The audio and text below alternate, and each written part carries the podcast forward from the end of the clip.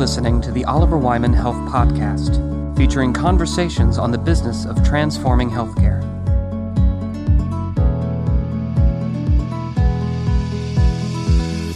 This is the Oliver Wyman Health Podcast. I'm Tom Robinson, partner with the Health and Life Sciences practice of Oliver Wyman, and host for this episode. Today, we're speaking with Bridget Nettertime to explore the promise offered by payers and providers working together in closer partnership. Bridget is president of Transformative Markets for Aetna. She's responsible for developing and growing Aetna's value based care and contracting models. She oversees all Aetna's strategy for payer provider relationships and recently led the effort to create a joint venture health plan between Allina Health and Aetna in Minneapolis and St. Paul.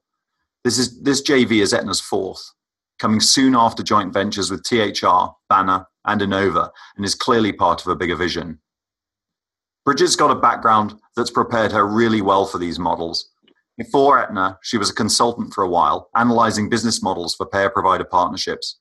But perhaps nothing built her ability to deal with the disparate worlds of insurers and provider systems as much as her time in the US Army, where she was both a helicopter pilot and an Army finance officer.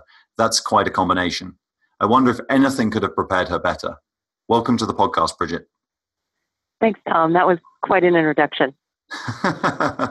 so, uh, Bridget, I mentioned the Allina Aetna partnership, and we've been seeing a lot of activity around partnerships of this type.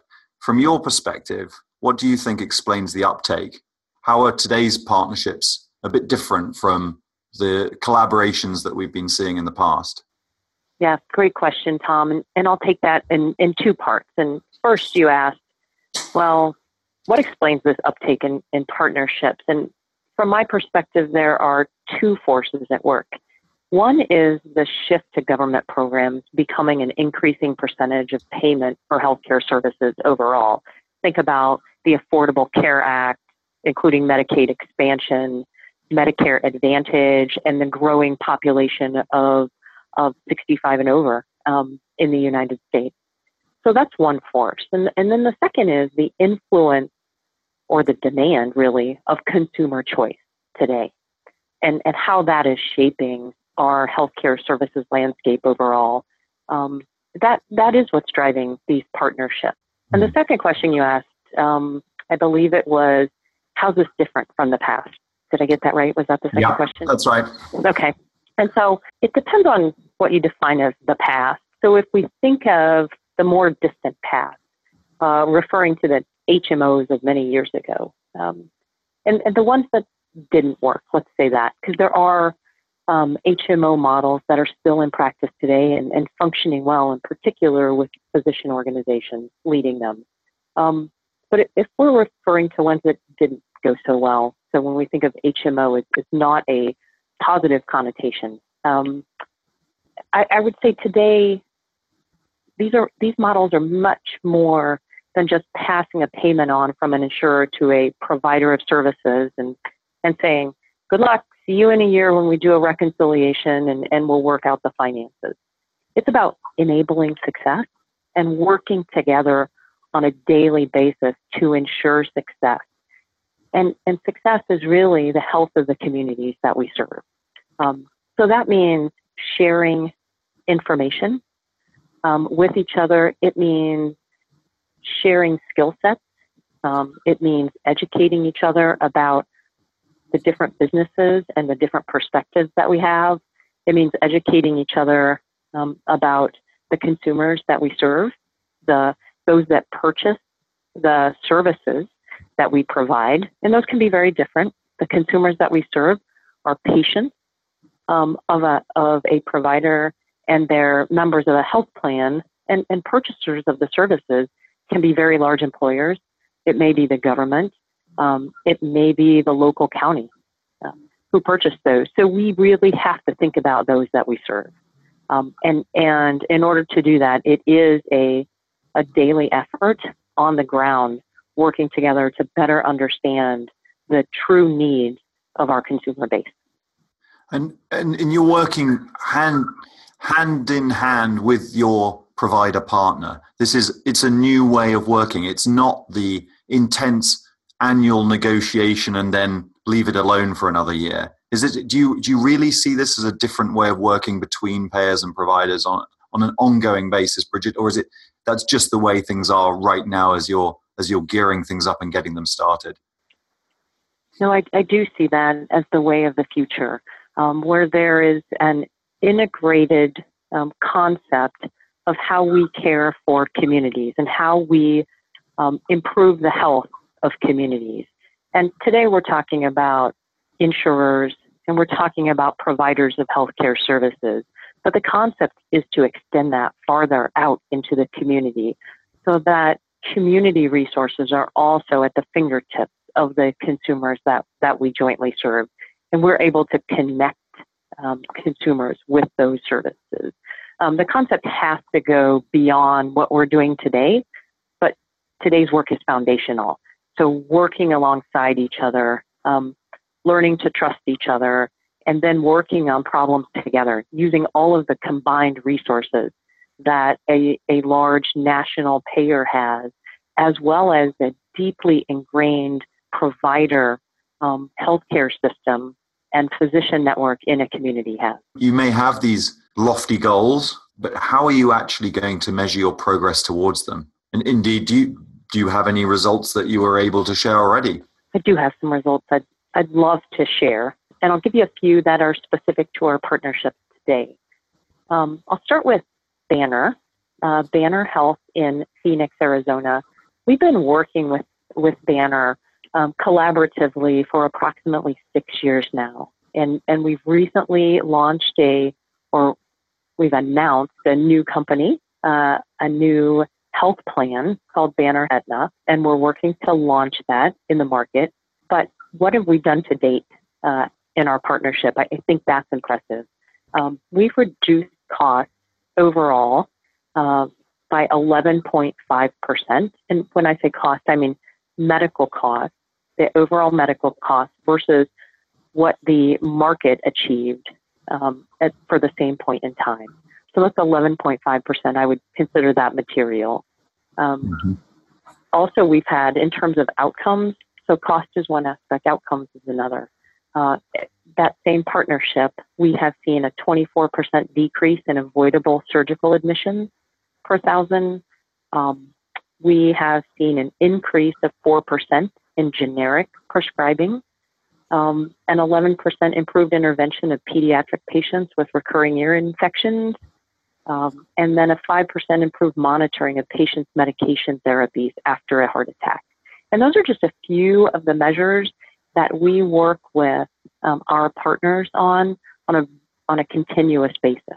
Um, but those were some important uh, you, percentages I wanted to share with you on that. I can imagine that wasn't an easy thing to set up. To have that kind of success, I can imagine there's an, a major change effort required with the with the physicians involved, or, or, or was it more straightforward than I'm imagining? No, I, I think how you said it is is exactly correct. Understanding that we're all working on behalf of the same purpose and, and we're not at cross purposes. It's no longer some type of zero sum game where one's revenue is another's cost. This is this is a mutual financial relationship that that it works to benefit um, the members that that the health plan serves. And, and speaking of the economics for a moment, how does it work for to be a win-win for both Aetna and the provider partners? Yeah, in in reality, without a true full financial um, stake in the ground, it's hard to change behavior.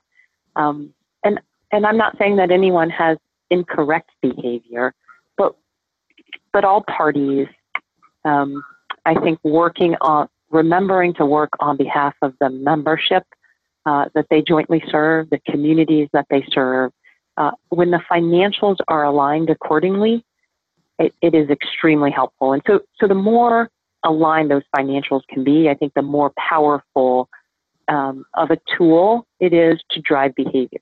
And I certainly won't say that's sufficient. I would say it's necessary, but not sufficient. Um, there's a lot more to it than that.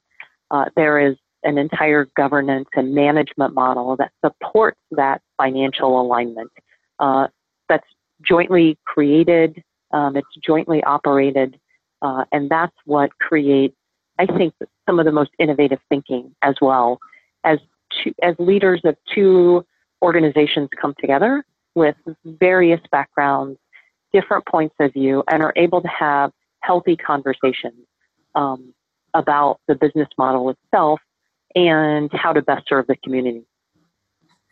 What what do you think of as the as the next stage in these relationships? Right, what what can we expect to hear from from Aetna next? Where do you think these partnerships are going to go in the future? So I I think in the future, um, and I will say in the near future, we still have a lot of work to do. Um, we have a lot of work to do to start to break down, um, I would call them artificial walls and barriers, uh, so that uh, we're all more knowledgeable about the consumer or the patient uh, that we're serving, so that we can, and I'm not talking about sharing data inappropriately in any way, shape, or form. Um, what I'm really talking about is under, truly understanding um, every member that we serve, understanding their goals, um, what they want to achieve, helping understand what motivates them, uh, which, which in turn helps us understand how to engage them in their health. Um, there's much work to be done there, and, and some of it is uh, costly capital infrastructure work, um, meaning some IT infrastructure. Um, some of it is changing how we interact overall with members as a health plan, how we interact overall with patients as a provider, um, and then how, how we um, interface with each other on a daily basis as well. We can create as much management and, govern- and governance um, as one could possibly stand. But without that filtering down all the way into the organization to the point of care provider and member, um, I don't know that we've achieved our goal. And so we still have work to do there, and we'll continue to do that on a daily basis. And, and I'd like to just switch gears here for a moment. Um, the last question is one we ask of all of our guests. Um, Bridget, if you had no limitations on resources or on talent, if the sky were the limit, what would you fix about healthcare? I would, I would wish that it was not about making people well, that our entire system wasn't centered on that, that it's about helping them achieve their life goals by achieving a state of health to do so. Um, think, think about the interactions that any of us have had recently with the healthcare system.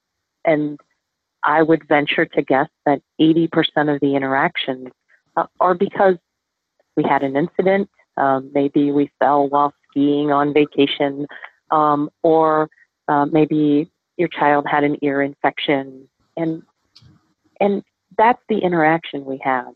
Um, but changing that dynamic so that we're thinking about, well, what do I want my state of health to be? How can I achieve that? How how can my community support me in that? How can my healthcare community support me in that? And that's where we want to be as Aetna. That's where we want to be with our joint venture partners as well. Excellent. Um, it's been it's been a real pleasure speaking with you, Bridget. I hope that the uh, trend of closer partnerships that we're seeing across healthcare will help propel us bit by bit towards a better health system that's perhaps a little bit more focused on keeping people well and keeping people engaged in the in the way you describe. Thank you very much for joining us today. I very much appreciate it. Thank you so much, Tom. I, I very much appreciate the time. You've been listening to the Oliver Wyman Health Podcast.